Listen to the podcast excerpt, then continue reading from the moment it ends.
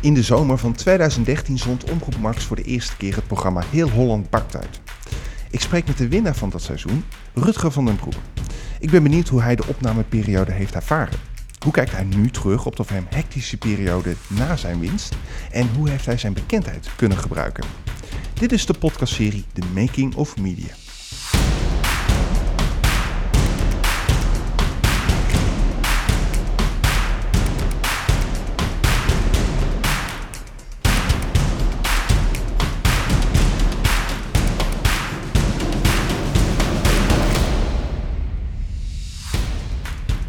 Dit is een podcast over media maken en in deze uitzending heb ik eh, te gast Rutger van den Broek, of beter gezegd, ik ben te gast bij Rutger van den Broek. We zitten bij jou thuis. Klopt, vlak bij de keuken. Vlak bij de keuken ook, waar het zich allemaal uh, maal afspeelt. Aha. We kennen elkaar al een jaartje of tien, geloof ik. Een behoorlijke tijd al Best inderdaad. al, al eh, lang voordat je eh, enigszins bekend werd eh, dankzij het programma. Klopt.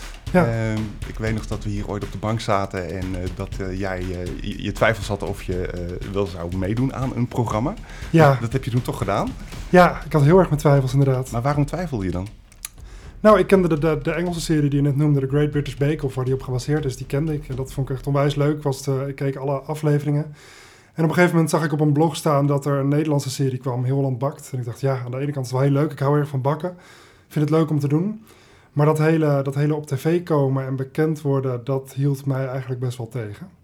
Ehm, ja, dat hoefde van mij niet zo nodig. Ik vond bakken heel leuk, maar dat was het ook vooral, zeg maar. Het, het was vooral een hobbydingetje voor jou, een hobbymatig iets. Ja, Want je, zeker. want je werkte toen nog in het eh, ziekenhuis. Ja, ja de, tot, tot drie maanden geleden zelfs tot nog. drie Dus maanden dat, geleden eh, nog zelfs. ja, Want werkte- even kijken, 2013, het is nu 2007, dus vier jaar geleden in de zomer. mhm. Het was toen ook nog echt, werd in de zomer uitge- uitgezonden nog. Het begon in juni volgens mij. Ja, en we waren, eh, voordat de eerste aflevering uitgezonden werd, waren we net een week klaar. Dus er zat zeg maar een week tussen de finale en de, en de eerste aflevering. We hoorden bij de laatste afleveringen wel dat ze de ruwe versie van de eerste hadden gekeken en dat het er super tof uitzag. Oké. Eh, en dan hoor je dat ze door de week, ze hadden ze met drones gevlogen om beelden van bovenaf te maken. En daar hebben wij natuurlijk niks van gezien. Maar dan hoor je wel dat de hele productieteam en de verslaggevers, die zijn super blij hoe het wordt, zeg maar. Ja, want het waren acht programma's en ook acht afleveringen. Of eh, het waren eh, acht weekenden dat je hebt opgenomen. Ja. En ook Dus acht eh, eh, het waren afleveringen. zeven weekenden in één keer door de week. Oké. dat oh. was eh, plantechnisch zo eh, te plannen toen. Ik geloof met Konings, Koninginnedag was het toen nog. Zat er ergens tussen. Dus toen hebben we ook eh, gefilmd. Het waren vooral acht hele lange weekenden. Ja, was het vermoeiend? Ja, nou ja, vermoeiend. Ja, het was wel het was een pittige tijd.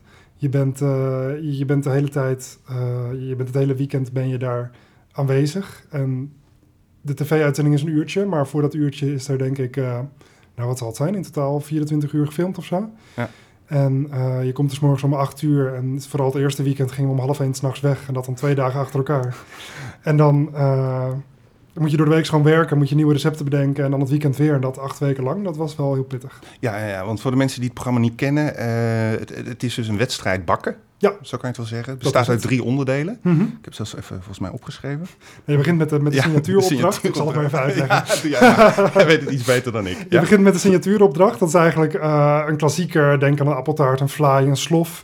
Waar je je eigen twist aan geeft. Dus we willen echt jouw signatuur zien van eh, een bekend baksel. Daarna komt de technische opdracht. Dat is wel de opdracht die iedereen vreest, want daar weet je helemaal niks van. Die signatuuropdracht die kreeg je nog een tijdje van tevoren, zodat je alvast kon bedenken wat je wilde maken en welke ingrediënten je nodig had. Maar die technische opdracht, dat was gewoon, er staat wat op je werkbank. Je krijgt een heel sumier recept, eh, waar misschien nog net de hoeveelheden in staan. Maar hoe lang en hoe heet in de oven, dat moet je zelf maar bedenken. En eh, zoek het uit. En dan waren ze ook wel heel duidelijk in, eh, in wat ze wilden. Het was niet zo van eh, ieder koekje is goed. Nee, als het moest ik in Florentines maken en dan moesten er echt elf in een ons zitten. Dus je mocht er niet te zwaar maken, niet te licht. Ehm, en dan was er uiteindelijk de laatste opdracht. En ik zit nu even te denken hoe die ook weer heette. Dat weet ik voor jou, dus spektakelstuk. Spektakelstuk.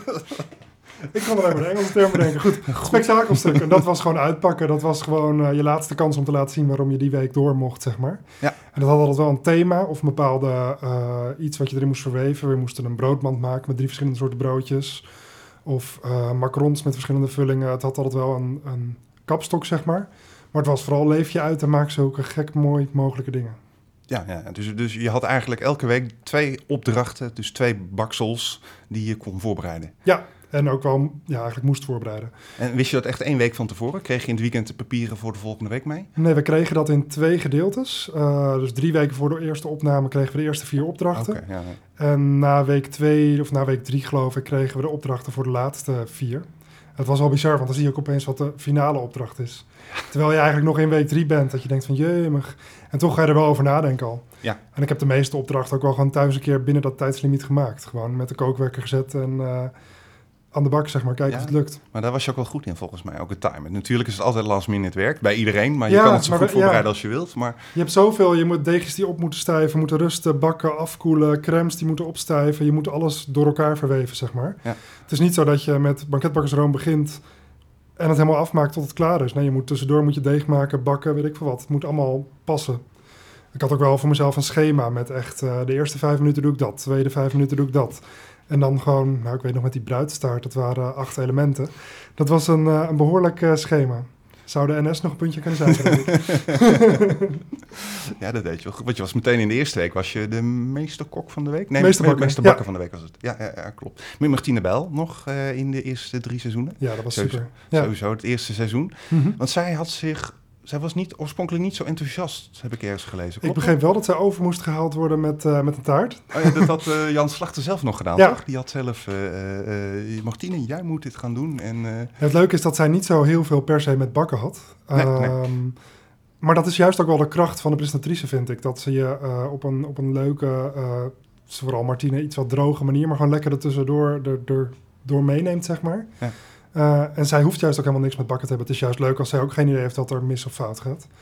Uh, ja, extra leuk zelfs. Ja, die keek de ogen uit. Was zij ook zenuwachtig bij zo'n eerste opname dan? Volgens mij vast wel. Vast ja. wel, ja. Niet, niet Ja. eens gemerkt. Ik bedoel, het, het hele team is nieuw. Het is een heel nieuw programma natuurlijk. Ze, ze kennen, iedereen had natuurlijk al een keer de Engelstalige versie Mhm. eh, bekeken. Nee, maar ik denk bij die eerste aflevering, ik was zelf ook gezonde spanning, zeg maar, dat ik, ik heb me er niet zo heel erg mee bezig gehouden, hoe zenuwachtig de rest is. Nee, je zelf ook, eh, Ja, en het was wel vrij relaxed. Het is ook niet zo dat je aankomt en er werden opnames genomen. Ik geloof dat we de eerste zaterdag waren we om acht uur 's ochtends. En ik geloof dat 's middags om één uur of twee uur ging de eerste opdracht van start. Het was allemaal uitleg en het was heel grappig. Je komt daar aan en daar staat de jury en Martine. En die zegt, oh, niks zeggen. Jij bent Rutger. Want ze had natuurlijk het hele smoelenboek al uit haar hoofd geleerd. En dat is wel gek dat ze dan gewoon al kent, zeg maar. ja, eh, en jij bent Martine. Ja, ja dat wist ik gelukkig wel. En, en, en de juryleden, dat, eh, Jannie en eh, Robert, kende Ja. je die al? Nee. Niet? Wel van Eh, naam of... eh, of eh, Nee, ja, ik had ze gegoogeld. wie het waren. Maar nu nee. kent iedereen ze inmiddels, tenminste zeker de kijkers van Heel Holland Bakt. Ja, dat is echt bizar, want ook voor hun is het gewoon echt het, het leven helemaal veranderd. Jannie die was al heel veel met eten bezig, maar nu ook heel veel voor de schermen met eten. En dat is wel echt super tof. Ja, klopt. Die zitten die, bij Paul de Leeuw, eh, de, de Show heb ik er gezien. Ik heb Mhm. nog regelmatig in reportages van het een dan wel het ander eh, voorbij zien komen. Verschillende programma's en, en nog meer dan ze daarvoor al deed. Ja, die zegt, Eigenlijk deed ze al heel veel. ja, ze is echt een bekende Nederlander Ja. ook eh, geworden daardoor. Het is wel grappig, want ik zat een tijdje terug de, de, de tip culinair van vroeger door te lezen. Dat tijdstip bestaat niet meer. Maar dan zie je opeens overal Jannie van der Heijden als hoofdredactrice staan. Denk oh ja, dat, ja, dat is superleuk. Ja, dat was je. Eh, je kreeg in één keer kreeg je acht opdrachten mee voor de, komende, voor de eerste vier eh, eh, Vier afleveringen. keer twee, ja. Vier ja. keer twee. En dan ga je dan thuis de, de, de boeken induiken. Ehm, jeetje, ja, bij sommige dingen had ik gelijk al zoiets van dat moet het worden. Er zat een appeltaart bij. ehm, en ik had gelijk al zoiets van dat moet het worden, dat moet die appeltaart worden. Maar er zaten ook dingen bij dat ik denk van ja, ik heb geen idee. Dus ik heb ook wel echt met mijn ouders en met mijn zus, die zijn allemaal ook wel van het koken en van het bakken, hebben ook echt wel om de tafel gezeten van wat gaan we doen. En, en zaterdag hier met z'n allen gebakken en geproefd. Dat was wel iets wat we ook echt met z'n allen hebben gedaan. Ja, ja, ja. Ja, Want kwam de hele familie dan, kwamen de buren, kwam eh, nee, nee, was wel vrij. Nee, vooral wij met z'n vieren.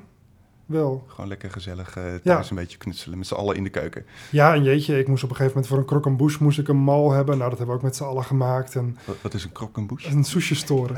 en die wil je dan piramidevormig opbouwen. Oké, Dus ja. ik had in het midden had ik een, eh, een piepschuime constructie op een plankje gespijkerd weer met bakpapier eromheen. En de bedoeling was dat je hem eraf kon tillen. Dat lukte uiteindelijk niet, maar de piramide zat er wel onder. En we hebben ook een, voor een slaapmuts, dat was een grote pastei, hebben we van schuimrubber een mal gemaakt. En dat zijn wel dingen die ik dan gewoon eh, met mijn vader en mijn zus gemaakt heb, zeg maar. Ja, ja, dan heb je dat voorbereid. Je hebt hem tien keer gemaakt waarschijnlijk.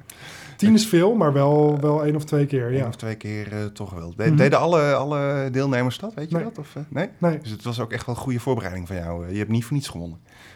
Ja, ik weet niet of dat met de winnen te maken heeft. Maar het gaat gewoon veel lekkerder zo'n... Het scheelt zeker. Je gaat veel lekkerder zo'n show in als je weet wat je maakt, zeg maar. Ja, ja je, je kan wel relaxed aan van hier gaan we even wat moois van maken. Tijdens een opname kan je geen fouten permitteren. Dat, uh, dan moet het gewoon goed gaan, zeg maar. Nee, terwijl het is niet altijd even goed. Ik kan me herinneren dat, het is een tijd geleden dat ik het gezien heb natuurlijk, maar, maar ik kan me herinneren dat je wel één week ertussen had dat het allemaal niet zo lekker ging. Dat je echt bang was dat je er zelf uit Dat was week vijf, geloof ik, ja. Dat zou heel goed ja. zijn, ergens halverwege de reeks. Ik heb één keer wat laten vallen in de gootsteen een broodpudding. En dat beeld is ook, uh, nou ik denk wel acht keer herhaald. In elke promo, in elke terugblik. Vorige week ging het bij Rutger niet zo goed. En dan zie je die broodpudding weer gaan. en ik dacht elke keer van, oh jee.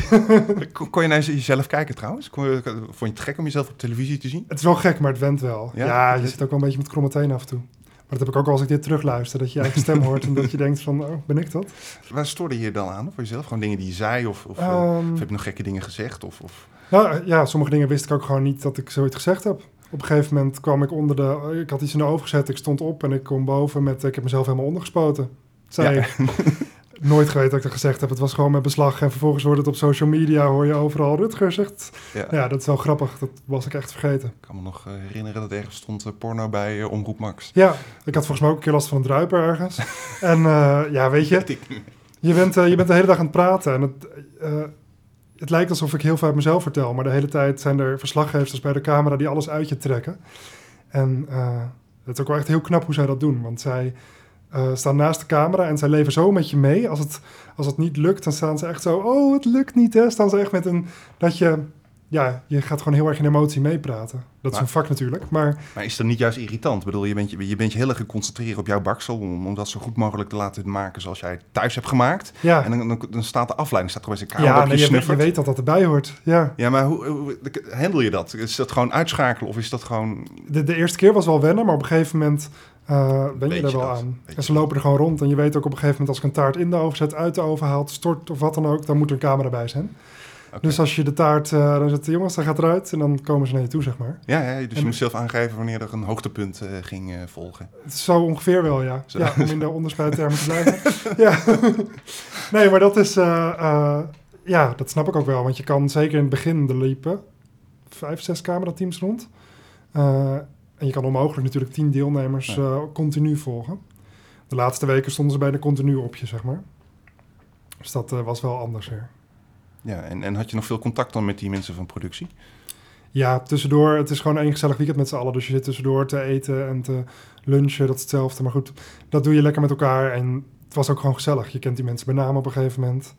Ja, je maakt met z'n allen een mooi programma. Ja, en dat is wel leuk. Als je klaar bent met bakken, dan moesten wij de tent uit. En dan gingen ze alles op een draaischijf zetten. En dan kwamen ze ook echt naar buiten van zo, we hebben weer foodporn geschoten hoor. Het was echt... Uh, en dan zie je later die beelden van die taarten ronddraaien. Dat zag er ook al vet uit. Ja, ja, Waar is dan anderhalf, twee uur mee bezig, denk ik. Maar, uh, en dan aanvallen? Nee, dan jureren natuurlijk. Oh, na, maar na de jurering... Uh, dan was het aanvallen. Ja? ja? Alles ging op ook? Bijna wel. Zeker de taarten waar uh, en Robert positief over waren. Daar dook iedereen gelijk naartoe. en zeker Robert kwam er ook nog bij van... oh, en als je dan dit proeft van die en die... dan proef je echt dat het zo moet en dit is goed. En daar leerden we ook nog wel heel veel van denk dat ik nog het meeste van die moment heb geleerd dat de camera uitging. En dat Robert en Jannie echt nog vertelden van die smaken kloppen en die textuur. En het is ook wel echt, ja, je groeit ook wel zo'n periode. Ja, want natuurlijk, die jurering is heel kort. Uh, dan moet binnen 10 seconden moeten ze jou op camera... Hij lijkt kort op tv. Op, ja, heel, heel veel geknipt, heel veel geknipt. Ja, ja en ze hebben eigenlijk bij, bij iedere taart zeggen ze bijna altijd wel een paar positieve en een paar negatieve dingen. Ja. En je merkt ook heel erg dat de, de hoofdredacteur, die hoort alles wat de jury en wat Martine zeggen. En die houdt ook echt wel een beetje bij van, hebben ze voldoende balans, zeggen ze genoeg over alle taarten, zeg maar. En werd er dan ook ingegrepen, dat het een keer opnieuw moest? Dat ze wat, Af en toe kwamen ze nog wel eens terug en dan kwamen ze nog even zeggen van, uh, maar ik twijfel nog wel over je nootjes bovenop of zo. Dan, dan waren ze al weg en dan kwamen ze nog even terug en uh, ja, dat is wel nog iets meer voor de heb, denk ik ook gewoon soms, dat ze gewoon kunnen knippen later. Ja, ja. Dan merk je toch wel dat het ook echt media maken is. Ja, heb je dat wel zo ervaren? Was het echt een media maken of was het echt je hobby de, het bakken aan zich, de, de, drie uur die we bijvoorbeeld kregen, dat was wel echt drie uur bakken. Maar het gebeurde ook wel dat ze gewoon vragen: joh, kijk nog even in de oven of het goed is. Dat je even een halve minuut voor de oven poseert. Ja, ja. Of strijk nog één keer over die taart heen. Of doe nog even met je zeefje zo de poedersuiker dat we hem van onder kunnen doen. En alles buiten die drie uur, dat was wel echt tv maken. Het loopje naar de tent toe, dat is iets wat we twee, drie keer hebben uh, gedaan. Steeds met andere camera-standpunten. De jurering hetzelfde. En zelfs bij de einduitslag, toen alle familie erbij was, toen heeft Martine drie keer hetzelfde verhaaltje gedaan. En ik weet nog precies dat ze dan zei, nou, En dan moet het er maar eens even van komen, want het heeft al lang genoeg geduurd. En, dan de, en de winnaar is... En dan gaan we het van een ander standpunt weer op Ja, afnemen. ja. En dan ben je weer tien minuten aan het wachten. En dan denk je, nu komt de winnaar, maar die kan weer niet. Het moest weer opnieuw. En dan, eh, dan sta je wel echt peentjes te zweten. Was je ook eh, blij dat het af was gelopen toen? Ja, zeker. Zeker. Ja, je bent kapot. Ja, en dan is er één week pauze als het ware en dan begint de uitzending. En dan begint een compleet ander circus, denk ik. Ja, ja dan, dan zie je opeens jezelf terug. En dan blijken er wekelijks meer dan een miljoen mensen naar te kijken. En dat was niet verwacht. Was, was dat in het eerste seizoen al zo'n Ja, ik geloof dat we rond de 1,2 zaten. Zo, midden in de zomer. Ja. Ja. De finale had iets minder, omdat het echt in de zomervakantie was. Ehm, maar het is wel bizar. Ik weet nog dat wij de tweede week, eh, na de tweede aflevering, waren we naar de Efteling, mijn vriend en ik. En er was een schoolreisje bezig en er komt zo'n meisje van 7, 8 jaar. En die zegt zo, kijk, dat is Rutger, die kan echt te goed bakken. Dus je denkt van, nee, wat gebeurt er nu? En dat werd alleen nog maar erger. Maar daar was je eigenlijk bang voor. Want, althans bang, daar twijfelde je over of je dat wilde. Ja, dat hoefde voor mij niet zozeer. Als ik nu erop terugkijk, dan, dan eh, vind ik het superleuk hoe het gegaan is. En dan heeft het me ook heel veel gebracht. Maar daar komen we vast zo nog op. Maar ehm, ja, voor, voor, vooraf dacht ik wel van... nou, het hoeft mij niet om het bekend zijn te doen, zeg maar. Nee, nee. En, en wist je eigenlijk dat je ging winnen? Of Nee. wanneer, wanneer had je dat gevoel van ik zou wel eens kunnen gaan winnen? Want volgens mij was jij vanaf aflevering 1 eigenlijk al de grote favoriet. Nou ja, ik was wel fanatiek, maar dat was gewoon omdat bakken mijn hobby is... en ik gewoon zo, zo mooi mogelijke dingen wil neerzetten. En dat heb ik nu nog steeds, zeg maar. Ik kan nu nog steeds, als ik iets bak voor mensen... het twee keer overbakken omdat ik het niet goed genoeg vind. Ehm, maar ja, dat je echt weet dat je kan winnen. De rest kon ook heel goed bakken. Zaten wel met tien mensen die echt heel graag bakten... en lekkere dingen maakten. Ah, dat was wel een niveauverschilletje tussen, eh, tussen de kandidaten. Ja, nou... Ja, Dus dat hoort bij de dat wedstrijd ook. Ja, nee, tuurlijk. Ja, tuurlijk. Maar, maar dat bedoel ik van, dan, dan zie je toch dat je toch al in de bovenklasse zit. Ja, maar ik weet niet of je dat zelf heel erg ziet. Zeker niet als je er middenin zit. Ik had het op dat moment niet heel erg door. Nee, maar in de finale, je stond daar, Martine ging het zeggen. Ik had het wel gehoopt. Zeker, ja, je, je hebt de taarten van de anderen gezien, geproefd. eh, je hebt de feedback de dag daarvoor gehoord. Ik had wel zoiets van, nou, het moet wel heel gek lopen. Wil het dan niet zo zijn, zeg maar. Nee, dus, dus je zag Maar het alsnog, stiekem wel aankomen. ja, maar ik, was, ik zou het niet durven... Hoe zeg je dat? Ik zou er geen geld op durven zetten Nee, op dat nee. moment. nee, het was ook wel te zien dat je echt verrast... Ja. Of was het vooral opluchting, het moment? Beide, denk ik. Ik wist mezelf ook geen houding te geven. Ik deed ook heel raar met mijn handen, geloof ik, toen ik dat later terugzag. maar, eh nou ja, ja, het is gewoon zo spannend. Eh, ook die periode ervoor, want op tv zie je eh, ons bakken, de familie gezellig binnenkomen, de taarten gestudeerd worden en ons naar buiten lopen. Maar in het echt staan we te bakken tot 12 uur, 1 uur 's ochtends. Eh, rond 1 uur, half 2 kwam de familie. Die mochten we niet zien. Dus ik geloof dat we drie à vier uur achter de tent hebben staan wachten tot alle shots met de familie gemaakt zijn. Eh, en dan lopen we pas naar buiten. Dus we mochten, ja, je zit gewoon de hele middag achter het tentje te wachten tot je op mag eigenlijk. Ja. Dat was ook best wel killing. Maar wel leuk dat, dan, dat, dat alle mensen die dan elk weekend hier in de keuken stonden... dan een keer op die plek zelf... Tuurlijk, tuurlijk. Want zij hadden het... Ja, ze kenden de Engelse versie, neem ik aan. maar geen idee hoe het hier eruit zag. Nee, nou, best wel hetzelfde eigenlijk. Ja, toen ik er ook de eerste keer binnenkwam, dacht ik echt... wow, ik loop zo de zet van de Great British Bake Off op. Ja, mij ook. Maar aan de andere kant was het ook maar gewoon een heel lullig grasveldje... waar je stond te bakken ieder weekend. Ja, ja, Dus het had ergens ook alweer iets heel sufs eigenlijk. ja. Want eh, we zijn nu in Hilversum, je woont in Hilversum. Mhm. Het het is niet heel ver, toch? Het was Leersum. Dus het was eh 40 minuutjes rijden ongeveer. Leersum, Nou, is goed te doen. Ja, Weet je hoe ze daar terecht zijn gekomen? Of waarom dat daar voor die locatie is gekozen? ze zochten een mooi kasteel. Denk ik. En hoe ze precies daar terecht gekomen zijn. Ik Nou. weet dat het dit jaar voor het eerst een ander kasteel wordt. Omdat het, eh, het kasteel wat erachter was, dat is verkocht. Het is een hotel. En nu met de hotelgast is het wel lastig om dat acht weken Ja. schoon te houden als achtergrond, zeg maar. Dus eh, het is nu 15 kilometer verderop, geloof ik. ja. En dan, als, dan, dan krijg je problemen met dat mensen foto's gaan maken en gaan posten voordat überhaupt de serie gaat beginnen. Nee, dat was wel dat grappig, omdat eh, het eerste jaar stond er geen hek om het terrein, niks. Eh, het was gewoon allemaal Ja. prima. Er kwam af en toe een fietser langs. Die hadden geen idee wat we aan het doen waren. Die keken even en die gingen weer door. Maar we zijn eh, de jaren daarna naar de finale gegaan. En zeker vorig jaar staan er gewoon hekken en overal hangen disclaimers. Omroep Max, je mag geen foto's maken, je mag niks publiceren van wat hier staat. Het is zo veranderd. Ja. Iedereen die die tent nu ziet, die denkt heel Holland bakt, daar moet ik foto's van maken. Ja, Het eerste jaar was het heel gemoedelijk en eh, niks aan de hand. En eh, was er ook BBC aanwezig bij de Ja. opnames? Ja. Me- Merkte je nog iets van de beïnvloeding? Nou, het is wel grappig, want het format is natuurlijk van de BBC. Ja. En de eerste week waren er echt wel, eh, ik noem maar wat, de jurering van de technische opdrachten. Zaten wij op krukken. En eh, de jury stond achter de tafels. En er moest dan een vast aantal meters tussen de krukken en de tafel zitten. En er werd echt nog, uh, net voor het shot werden de krukken nog wat geschoven, omdat het van de BBC op zo'n afstand moest, zeg maar. Dus er waren echt wel bepaalde, bepaalde formats waar ze zich aan hielden. En zijn er nog wijzigingen ten opzichte van het Engelse format? Dus dat het uh, lokaal is gemaakt, Nederlands is gemaakt? Um, ik vind het zelf heel jammer dat ze, ze hebben hele mooie graphics in Engeland. Dan zie je de taart die ze gaan maken. Als de de eerste keer langskomt en je zegt ga appeltaart met abrikozen maken. Dan tekenen ze heel mooi die appeltaart met die abrikozen en wat termen erbij. Die hadden we in Nederland niet. Ik begreep dat dat ook gewoon een budget kwestie was. Dat was wel heel jammer, vond ik. Verder vind ik het redelijk hetzelfde qua opzet. En wat ook anders was, is dat ze in Nederland hadden ze af en toe wat historische stukjes ertussen. En ik geloof in Engeland hadden ze een vol uur en we hadden 50 minuten dan. Uh, in Engeland was er altijd ook dat die twee presentatrices nog naar iets met historie gingen en daar een heel filmpje opnamen. Uh, en dat was in Nederland ook minder. En dat hebben ze nu helemaal uitgehaald, geloof ik. Over filmpjes gesproken, ze zijn ook bij jou thuis geweest? Ja, ze, in het ziekenhuis. In het ziekenhuis zelfs? Mm -hmm. Dat was ook gek, denk ik. Nou, was vooral een gedoe. gedoe. Je moet dat helemaal regelen met, uh, met de persdienst van het ziekenhuis, zeg maar. Ja.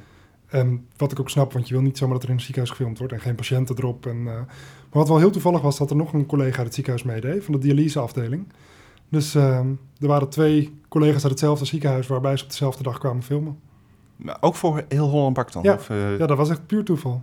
Wie was dat dan? Rut. Wat oudere vrouw met Engels accent. Echt? Was hij ook uit Hilversum dan? Of, ja, uh, nou, zij woont in Almere, oh, maar ze werkt in het ziekenhuis hier. Oh, dat wist ik Werkt uh, inmiddels ook. Oké, okay, dus, dus jullie... Zij is met pensioen. Dus dat, dus, zij is met. Ja. Maar kende je haar dan wel al? Of? Nee. Oh, dat niet? Okay. Nee, ik heb haar die dag, die dag dat we de filmpjes maakten voor het eerst gezien. En, en kreeg je veel leuke reacties? Van, van, van, van je collega's en van, ja, van vrienden? Ja, van, van iedereen eigenlijk. Van collega's, van familie, van wildvreemden. Van mensen in de supermarkt die hun winkelwagentje aan je uit gaan leggen met wat ze gaan bakken. Uh, liefdesverzoeken op Facebook. Uh, het is allemaal voorbij gekomen. Het is echt heel bizar. Ja, en nam dat ook toe naarmate de, de afleveringen vorderden? Ja.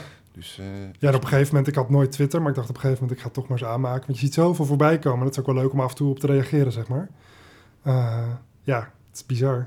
We hebben toen met uh, jouw uh, familie en, en, je vrienden en collega's hier op dezezelfde, in, in, je eigen woonkamer, hebben we die finale gekeken. Ja, met de beamer en staattafels en een heel huis vol inderdaad. In, ja, en ik weet nog dat er heel veel hilariteit was rondom de, de, de tweets die voorbij kwamen. Ja, dat toch wel, het is ook gewoon bizar hoe, hoe dat leeft en hoe dat, hoeveel er getwitterd wordt, zeg maar. Dat echt, en Twitter is wel om hele rechte opmerkingen te doen, zoals... Uh, die ik heb mezelf ondergespoten of druiper. Dat is gelijk op Twitter. Op Facebook gaat het allemaal wat langzamer, maar Twitter is echt gelijk erbovenop, zeg maar. Dat is wel, uh, wel bizar. Ook wel heel leuk, vind ik hoor. Ja, en was het vooral positief of uh, waren er ook negatieve, vervelende berichten? Eigenlijk bijna altijd positief. Ja, Af en toe stond er wel eens wat negatiefs. En dan, ja, dat lees je. En in de, de, eerste keer dat ik dat las, dacht ik, Hè, shit, is dat echt zo? En later denk ik, ik moet er niks van aantrekken. Nee, ik, heb nogal, ik heb nogal een bijzondere stem. Tenminste, sommige mensen houden er niet van. Nou, dat laten ze op Twitter weten. Ja. Uh, dat ik denk van, ja, ik kan er ook niks aan doen. Dat ben ik nou eenmaal. Nee, maar verder was er, er was niet heel veel negatiefs wat dat er gaat. Het is niet zo dat ik, uh, dat ik slapeloze nacht heb gehad voor reacties of wat dan ook. En vooral heel veel mensen die zeggen, oh, wat mooi en wat leuk. En uh, ik had na de wedstrijd ook wat items gemaakt, ook met mijn vriend samen. Die, kwam dan bij, uh, die kwam dan bij Hart van Nederland, kwam die voorbij. En kreeg zelfs van een, iemand een keer van wat leuk dat je zo'n goed voorbeeld bent voor de hele gay jongeren. En dat je zo gezellig bent en dat mensen dat zien en je bent een goed voorbeeld. Dat vind ik wel tof om te horen. Was, was dat een dingetje? Uh, nou, het is wel grappig dat het de hele uitzending, eigenlijk alle acht uitzendingen niet echt aan bod kwam. Pas in de finale zag je toen ik gewonnen had dat mijn vriend me een zoen gaf toen ik klaar was, zeg maar. Uh, en tijdens die weken, als je dan Rutger heel ontbakt googelde, dan stond er ook achter gay vraagteken. Dat was een van de zoekopdrachten, dus blijkbaar was dat een dingetje. Het is voor mij geen ding. Ik heb het er ook wel eerder over gehad, maar dat hebben ze niet gebruikt, zeg maar. Nee, nee, klopt. Het, Je hebt genoeg interviews met Martine waar dat ter sprake kwam. Maar het is maar net aan hun of ze het gebruiken of niet. Ja, nee, het, het, was niet belangrijk, denk ik, voor uh, het bakprogramma. Voegt voor mij ook verder helemaal niks of toe. Dus, nee. Dat zal ook geen probleem zijn geweest voor Omroep Max, denk nee. ik, aan zich, toch? Nee. Niet dat, uh, nee. Nee, als het een probleem was geweest, dan hadden ze daar bij de casting ook wel meer rekening mee gehouden, denk ik. Want er zaten twee jongens in die op jongens vielen, zeg maar. Uh, het grappige is, ik was met uh, George samen. En eigenlijk waren we allebei jong, homo uit de zorg. En we waren op dezelfde castingdag. En we hadden allebei heel sterk het gevoel, of jij gaat erin of ik ga erin. Maar twee van relatief dezelfde types, zeg maar, hadden we niet bedacht. Maar dat was wel zo. Daar werd wel sturing ingegeven, denk je althans, dat... dat tuurlijk, tuurlijk. In, in de diversiteit van kandidaten. Ja, dat, dat weet ik wel zeker. Daar zijn die castingen voor. Je wil, je wil niet Je wil niet, uh, met alle respect, je wil niet tien vrouwen van middelbare leeftijd die graag marsepeintaarten maken, maar je wil een oudere man, iemand met een getinte achtergrond, een jong huppelkutje. Uh, nou ja, ik zeg gewoon een leuke verscheidenheid, zeg maar. Dat snap ik ook wel als programma. Ja, en jij was een jonge... Uh, ja. een jong grasje die dan ook nog gewoon even gaat winnen. Ja, dat dus vind ik wel echt heel tof. Dat, dat ook voor Omroep Max heel erg positief was, heel prettig. Ja, het is wel heel bizar, want, want de, de, Engelse versie, de, de eerste twee seizoenen... die zijn dus ook door hele jonge jongens gewonnen. Oh. Allebei homo. Uh, Menno, de, van het tweede, ja, seizoen, tweede, seizoen, precies hetzelfde. Relatief jong, homo. Ik weet niet. Het is toch... Uh, hoort erbij, denk ik. Kon je nog, uh, werd je vaak herkend op straat dan? Je zei, je vertelde al over de Efteling dat je wel eens werd aangesproken. Maar, maar kon je nog een beetje normaal over straat? Of? Nou, dat eerste jaar was wel echt heel, heel eerste jaar bizar. Ja. ja. ja. en dat we ook uh, vlak na de opnames naar de Gay Pride gingen. En dat je overal mensen die met je op de foto willen en wat dan ook.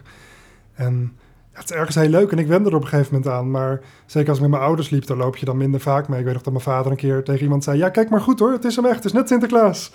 Dat mensen echt, maar die draaien zich echt om. Die stoppen, die stoppen op hun fiets en die draaien zich om om te gaan kijken. Het is echt heel bijzonder wel. En ik ben zelf heel slecht in gezichten. En af en toe keken mensen me zo aan dat ik dacht van... Moet ik jou nou kennen of niet? En zij keken me aan alsof ze me kenden. Dus ik zei maar vrolijk hallo terug. Maar het is best wel lastig. En nu vier jaar later is dat een beetje eh, weggeëpt? Ja, maar het is nog steeds wel, mensen herkennen je wel. En, maar weten uh, dan niet meteen van, hè, ik ken dat gezicht, maar... Soms wel, soms niet. Laatst was er nog iemand in de supermarkt die dacht dat ik bij de voetbalvereniging was. Als ik ergens niet van ben, dan, uh, dan was het van de voetbalvereniging. Maar uh, nee, het is wel grappig. Het, is, het zijn leuke dingen. En mensen kennen je van iets leuks en dat scheelt ook wel. Het is nooit iets vervelends. Nee, want eh, je hebt de media vervolgens niet uh, geweerd. Je, ik heb je in alle talkshows en, en, en alle tv-programma's, alle RTL Boulevards die er bestaan, uh, heb je je gezicht even laten zien. Ja, Sterker nog, je hebt taart meegenomen naar RTL Boulevard. Ja, ik moet je zeggen, dat is ook wel echt heel leuk. En dat had ik van tevoren nooit verwacht dat ik het zo leuk zou vinden. Maar ja, het is wel kicken. Je hebt gewonnen, iedereen is blij, het is iets leuks. En als je dat dan nog kan uitdragen, dat is wel tof. En, en, en was je nog zenuwachtig dan? gezonde spanning natuurlijk. Eh, nog steeds bij elke media optreden bij zoiets? Nou ja, een beetje gezond wel, zeker als het live is. Ja, dat geloof ik wel. als je echt de boulevard met een terg naar binnen moet, uh, met Albert Verlinde, dan... Ja, ik heb er nog een keer chocolade gesnoven, cacao gesnoven. dat je denkt van, oh, ga ik, ga ik, dat live doen daar? Cacao gesnoven? Ja, dat was een... Wat is dat, dat was chocoladebeurs, het ging over cacao snuiven. En het, het leek zo leuk als ik dat dan ook mee kwam uitleggen en mee kwam uitproberen. Dus dan sta je daar cacaopoeder op te snuiven. Maar dat is dan toch best wel spannend als je dat live doet. Ja, dat snap ik. Maar leg me even uit. Wat is het effect van cacao snuiven? Je beleeft de chocolade redelijk intens, maar ik zou het je niet aanraden, want ik vind het niet zo lekker. uh, ja, het is... dat proef je dat of is het echt puur de geur dan? Nee, je proeft het ook echt. Want je proeft natuurlijk ook best wel veel met je neus. Ja. Uh, je proeft het heel sterk, maar ik vind het echt niet lekker. Het, uh, het kriebelt, het jeukt. Het is niet aan te raden. Oké, dus dat was een heel bijzonder uh, media optreden, zullen we maar zeggen. Ja, maar, maar het is toch wel lachen. Het is live en het is ook, ik vind het altijd super leuk om dat achter de schermen ook te zien. Alles, want uh, ja, weet je, je ziet Boulevard op tv, maar als je dan die studio daar ziet en hoe, ja, dat is gewoon heel leuk om te zien. Ja, ja, het was voor mij ook allemaal nieuw natuurlijk. En, en, heb je voor, voor die, de interviews dan die, die je daarnaast nog hebt gedaan, heb je mediatraining gehad? Of? Nee. Helemaal niks? Je hebt gewoon... Nee, wat dat gaat werden we redelijk in het diepe gegooid. Het enige voordeel wat we hadden is dat we acht weken lang... Uh, gebombardeerd waren door de verslaggevers van Heel Holland Bakt. Met neem alsjeblieft je vraag en je antwoord mee. Uh, want je wordt de hele tijd gequote tussendoor van hoe voel je het gaan, wat ging er goed. En dan word je wel zo opgevoed dat je de hele tijd uh, je, antwoord, je vraag en het antwoord meeneemt. Dus kreeg wel vaak terug dat het makkelijk ging. En op zich praat ik redelijk makkelijk, dat is wel een voordeel. Ja, want voordat we begonnen vroeg je ook aan mij, moet ik het uh, antwoord, of moet ik de vraag meenemen in mijn antwoord? Ja. Het zit er nog echt ingebakken. Uh, over het algemeen doe ik dat wel, ja. Ja, nog steeds. Het, is, uh, het werkt wel fijn en zeker als ze komen filmen, dan weet je eigenlijk 9 van de 10 keer dat ze het wel willen. Ja. omdat ze dan de, de verslaggevers ertussen uitknippen, zeg maar. Nou, en kan je, dat, kan je dat natuurlijk doen? Is, zit dat in je? Ik bedoel, je gaat toch onnatuurlijk antwoord geven? Nee, het is helemaal niet zo moeilijk om natuurlijk je antwoord steeds in je vraag mee te nemen, of net andersom. Maar dat is ook een kwestie van gewenning voor jou? Zal ik er antwoord op geven of zal ik hem meenemen? Nee, dat is ook gewenning. In het begin deed je dat heel vaak over. Maar op een gegeven moment gaat dat vanzelf. En je weet ook wat ze willen horen op een gegeven moment. Hè? Wel, dat klinkt heel gek.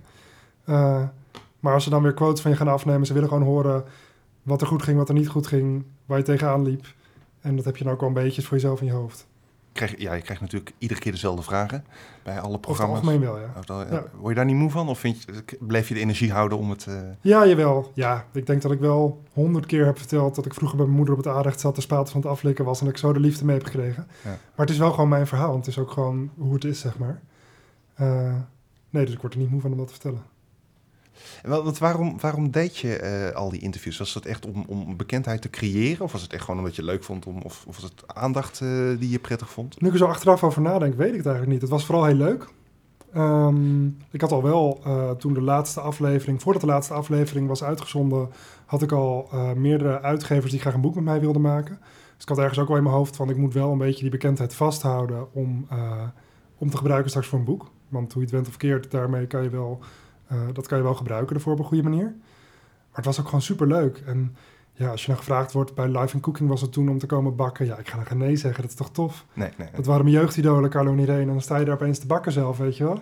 Ja, dat is wel echt kicken. En, dan ben jij, en Paul de Leeuw ben je geweest in de eh Sinterklaas-uitzending, was dat? Ja, en de eetquiz met hem ook. Ja, maar Eh, dus, een, ja, echt bizar. een jonge gast die lekker kan bakken. Nou, volgens mij moet je dan bij Paul de Leeuw zijn, toch? Dus, eh, Kwam helemaal goed, ja. kwam helemaal goed. Hoe was dat? Nee, het is echt superleuk. Het is een super toffe man ook. Gewoon heel warm en geïnteresseerd. En ja, leuk. En eh, heb je dan ook eh, contact met hem voor en na de show? Eh, Ja, ja, want je, bent, je komt eraan en dan is dat is altijd wachten. TV maken is altijd wachten. Maar je spreekt elkaar altijd van tevoren. En na de hand is er vaak een borrel en dan zie je elkaar nog.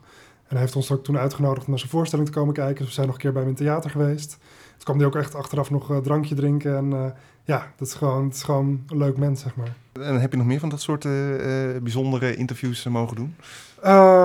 Ja, het is sowieso gewoon heel bijzonder hoe je opeens... Ik, ik was gewoon een thuisbakker en opeens zit je een beetje in het mediawereldje... en doe je mee aan de tv-quiz en zit je opeens met Loretta Schrijver en Richard Groenendijk... zit je patatjes te eten voor de uitzending, zeg maar.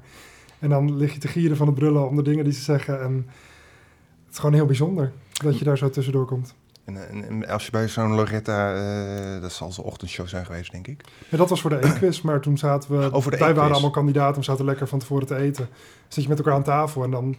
Voor mij zijn het wel... Het waren wel echt mensen van tv, zeg maar. Ja, ja. Het klinkt zo ver weg, zeg maar. maar dat was jij toen ook. Ja. Ja, want ik weet nog, volgens mij was het Richard Groenendijk. Die zei, ik moet even een foto van je maken hoor. Die heb ik naar Mark Marie, want die is zo'n fan van je. Dat ik denk van, oh, dat is ook wel lachen. Ja, maar dat is wel gewoon heel bizar. Dat je dan eh, voor de opnames van zo'n programma... en dan zit je met elkaar te eten... en dan zit je gewoon tussen Loretta Schrijver en Richard Groenendijk... eh, zit je gezellig mee te eten. En ergens voelt het heel erg van die mensen van tv... maar je hoort er zelf ook gewoon bij. Super gezellig verder, maar dat is wel grappig. En op een bepaald moment houdt dat op. Althans, dan wordt het minder en dan, dan, dan word je minder bekend. Ja, Was dat Klopt. gek? Viel je in een zwart gat? Nee, het is heel geleidelijk gegaan. En het is ook niet zo dat het nu op is, zeg maar. Want ik ben nu met een nieuw boek bezig. En we hebben een hele PR-circus eh, voor eh, als het gelanceerd wordt alweer klaar liggen.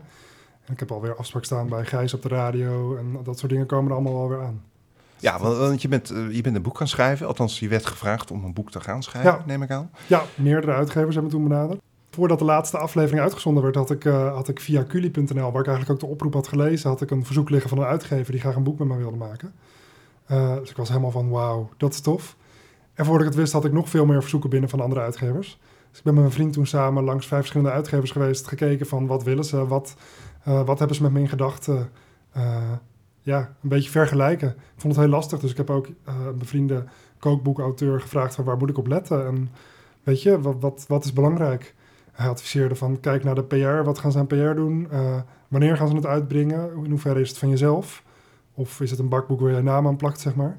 En wat ik zeker wel wil, is dat het echt van mijzelf werd. Dat het echt mijn bakboek werd. Maar ook gewoon met mijn recepten, wat ik lekker vind, wat ik goed vind werken. Eh, en redelijk snel, want ik had in eh, augustus, juli, augustus was de finale. En het eerste boek was uiteindelijk in februari uitgekomen. En er was een andere uitgever die wilde of, voor die december of misschien zelfs de december daarna kijken voor een boek. Ik denk, ja, je moet het ook wel pakken nu het heet is, zeg maar. Hoe noemen ze het ook alweer? Het uh, ijzer smeden als het heet is. Uh, en toen gekozen voor deze uitgever waar ik nu zit. En die hadden ook heel duidelijk als visie, we willen langer met je samenwerken als het goed bevalt. En inmiddels uh, ligt boek 4 bij de drukker en ben ik met boek 5 bezig. Dus dat is wel echt heel tof. Ik was bij de eerste boekpresentatie ook aanwezig. Dat was Mhm. in Amsterdam, in zo'n kookstudio. Ja. Als ik me niet vergis. Klopt. Daar was Martine zelfs bij. Die heeft het eerste boek in ontvangst genomen Ja? toen, ja. Hoe heb je dat geregeld? Gewoon gebeld van, hey Martine, zou je het leuk vinden? Nee, ik kwam haar... eh, we, we hadden samen opname voor Tijd voor Max Oud en Jaar show. Dat werd eh, begin, eh, begin december werd het al opgenomen. Daar kwam ik haar tegen. En ik vertelde van het boek en zij was enthousiast. En ik had wel eens half bedacht van, oh, wat zou het leuk zijn als zij het doet. Maar ik had eigenlijk al zoiets van, nou, dat gaat niet lukken. Maar ik heb toen toch gevraagd van, joh, zou je het niet leuk vinden om... eh nou, ze was gelijk heel enthousiast. Dit is mijn mail en mail me maar. Nou ja, dus gelijk gevraagd natuurlijk. En, eh, en ze zei ja. Dat vond ik wel heel bijzonder. Ja, heel bijzonder. Het was, eh, ja, Martine is en was iemand die niet, niet super graag de media opzoekt, zeg maar. Eh, En dat ze dat voor mij wilde doen, dat voelde ook wel persoonlijk echt heel tof. Het, ze zover het hele doel van een, Ja. van een boeklancering is natuurlijk PR genereren. ja, Als, je, als, je, als de uitgever niet verwacht dat er, eh, dat er veel PR komt, dan, dan ga je ook niet zo'n grote lancering doen. En nu ga je een nieuwe stap maken. Althans, die heb je al gemaakt, maar dat begint zich uit te breiden. Het online avontuur. Klopt. Je hebt ook een soort van portal, website eh, eh, opgezet. Ja, ja, ik noem het zelf meestal een blog. Maar ja, het is een, een, een website, blog met heel veel recepten vooral. Ehm, en ik vind het, ja, wat ik altijd zeg, ik vind het heel leuk om mensen te motiveren en te inspireren om aan de bak te gaan. Zo ook daar. Dus ik vind het gewoon heel leuk om goede, kloppende, duidelijke recepten aan te bieden. Die mensen kunnen maken en die lekker resultaat geven. En ik wil eigenlijk het liefst dat wat je bij de bakker koopt, dat je dat zelf thuis kan maken. Dus een goede boterkoek, weet je wel, die niet droog is of hard over mee iemands hoofd in kan gooien, maar die gewoon lekker is. Het is wel grappig, want dat is echt wel heel iets anders dan, eh, dan boeken maken, zeg maar. Je, je, maakt ook recepten, die ontwikkel je. Eh, maar de interactie met de mensen is heel anders. Mensen kunnen gelijk reageren als ze iets niet snappen. Eh, delen ook veel meer op social media ervan. Eh, je biedt het gratis aan in principe. Dus ik vraag er voor de blog gewoon geen geld voor. Er staan wel wat reclamebanners dat ik, eh, dat ik er een beetje een vergoeding uithaal, zeg maar. Ehm, maar daarvoor ben ik bijvoorbeeld ook de foto's thuis gaan doen met mijn vriend samen. Die maakt alle foto's. En zoals we fotodagen hadden voor het boek, zo hebben we die nu af en toe voor de blog, zeg maar. Dus dan sta je met z'n tweeën opeens content te schieten, zeg maar. Oké. Nou, tot slot nog een paar kleine vraagjes. Ehm, het nieuwe seizoen van Heel Holland Bakt eh, gaat weer bijna beginnen, geloof ik. Klopt? Ja, Eh, het is al eh, opgenomen. Het Dus is al ik, eh, opgenomen ben heel met, eh, benieuwd. met André van Duin. Hoe vind je trouwens dat eh, André doet? Superleuk. Ja, hij doet Ja. het ook wel leuk, hè? Dus Ja. eh, best wel... Ik eigenlijk was heel ergens- even bang dat het, een, eh, dat het eh, een uur lang typetje zou worden, maar dat is het gelukkig niet geworden. Nee, nee, nee. Nee, het is superleuk. En ook is dat echt, echt een hele toffe persoon. Want we waren vorig jaar bij de finale. En we kwamen daar eh, naartoe en hij ziet ons en zegt... Hey, jij bent Rutger, ben jij vast Erik, zei hij tegen mijn vriend. Echt? En hij had ons zelfs inge- ingelezen over Ja. wie we dan waren. En ja, ook een hele lieve man volgens mij. Ja, ik heb die- hem een kwartier ook- gesproken, maar... Hij heeft ook niks met bakken, toch? eh, Net als Martine. Hij vindt het volgens mij wel heel lekker om op te eten. Maar volgens mij is hij zelf niet zo heel erg van de Ja, hij was niet van zoet, hè? Hij was van hartig. Meer van hartig, Dat was het, ja. ja. Dan, eh, maar goed, even goed. En Mis je Martine niet in de, in de huidige serie dan? Ik bedoel, dat was, dat was jouw seizoen, jouw... jouw Ja, eh, het is gewoon een hele warme, lieve vrouw die het heel leuk deed. Dus natuurlijk, in het begin, toen André het deed, moest ik wel eventjes overschakelen. Maar André doet het eh, minstens zo goed. En, en ik vind nog steeds dat we het samen moeten gaan doen. Volgens En- mij zou dat perfect zijn. Oh, dat is helemaal leuk. Ja. Ja. Dat Is BBC trouwens geen duo-presentatie? Ja, het zijn twee vrouwen. Ja, hè? Al gaat het dit jaar helemaal anders, want die rechten zijn verkocht naar een commerciële zender. En eh het wordt echt totaal anders. is het format ook een beetje bijgeschaafd. Ik weet niet in hoeverre het format bijgeschaafd is, maar de twee presentatrices en Mary Berry, die gaan niet mee in elk geval. Dus eigenlijk is alleen die man gaat nog mee. Dus het wordt, eh, wordt wel anders. En vind je het nog gek om te kijken dat jij er niet in zit? Of zie je van, nee, ik had, eh, ik Had ik het daar eerste ooit. seizoen, dat je naar die Ja. beelden zit te kijken, dat ik, hé, hey, ik zit er niet tussen. Ik zie geen Narcis, ik zie geen, eh, dat waren alle medekandidaten, zeg maar. Zie opeens andere mensen in jouw tent. Dat is wel, eh, Dat, die staan op mijn plekje. ja. Nou ja, je hoeft in ieder geval geen geheim meer te bewaren. Dat scheelt. Nee, dat is wel heel lekker. eh, acht weken lang eh, je mond te houden. en ze moeten het nu nog langer bewaren. Dus ik ben blij dat wij nog in die, Nog eh, langer, die ja. korte periode zaten. Ja, dat is zeker waar. Vond je het lastig trouwens? Dat eh, geheim Ehm, bewaren? Ja, ik kwam op mijn werk en ze wisten dat ik in de finale zat. En ze vroegen, en hoe ging het? En ik mocht niks zeggen, ik kon alleen maar lachen. En ze zeiden, nou we weten het al, hou je mond maar. Dus ze beweren dat ze het altijd al hadden geweten, maar ik heb nooit wat gezegd.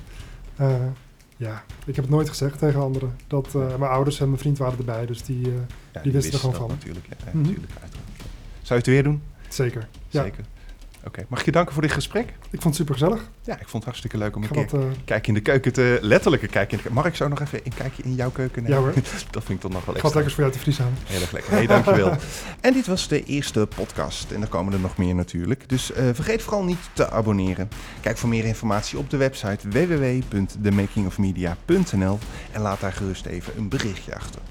Bedankt voor het luisteren en graag tot een volgende keer.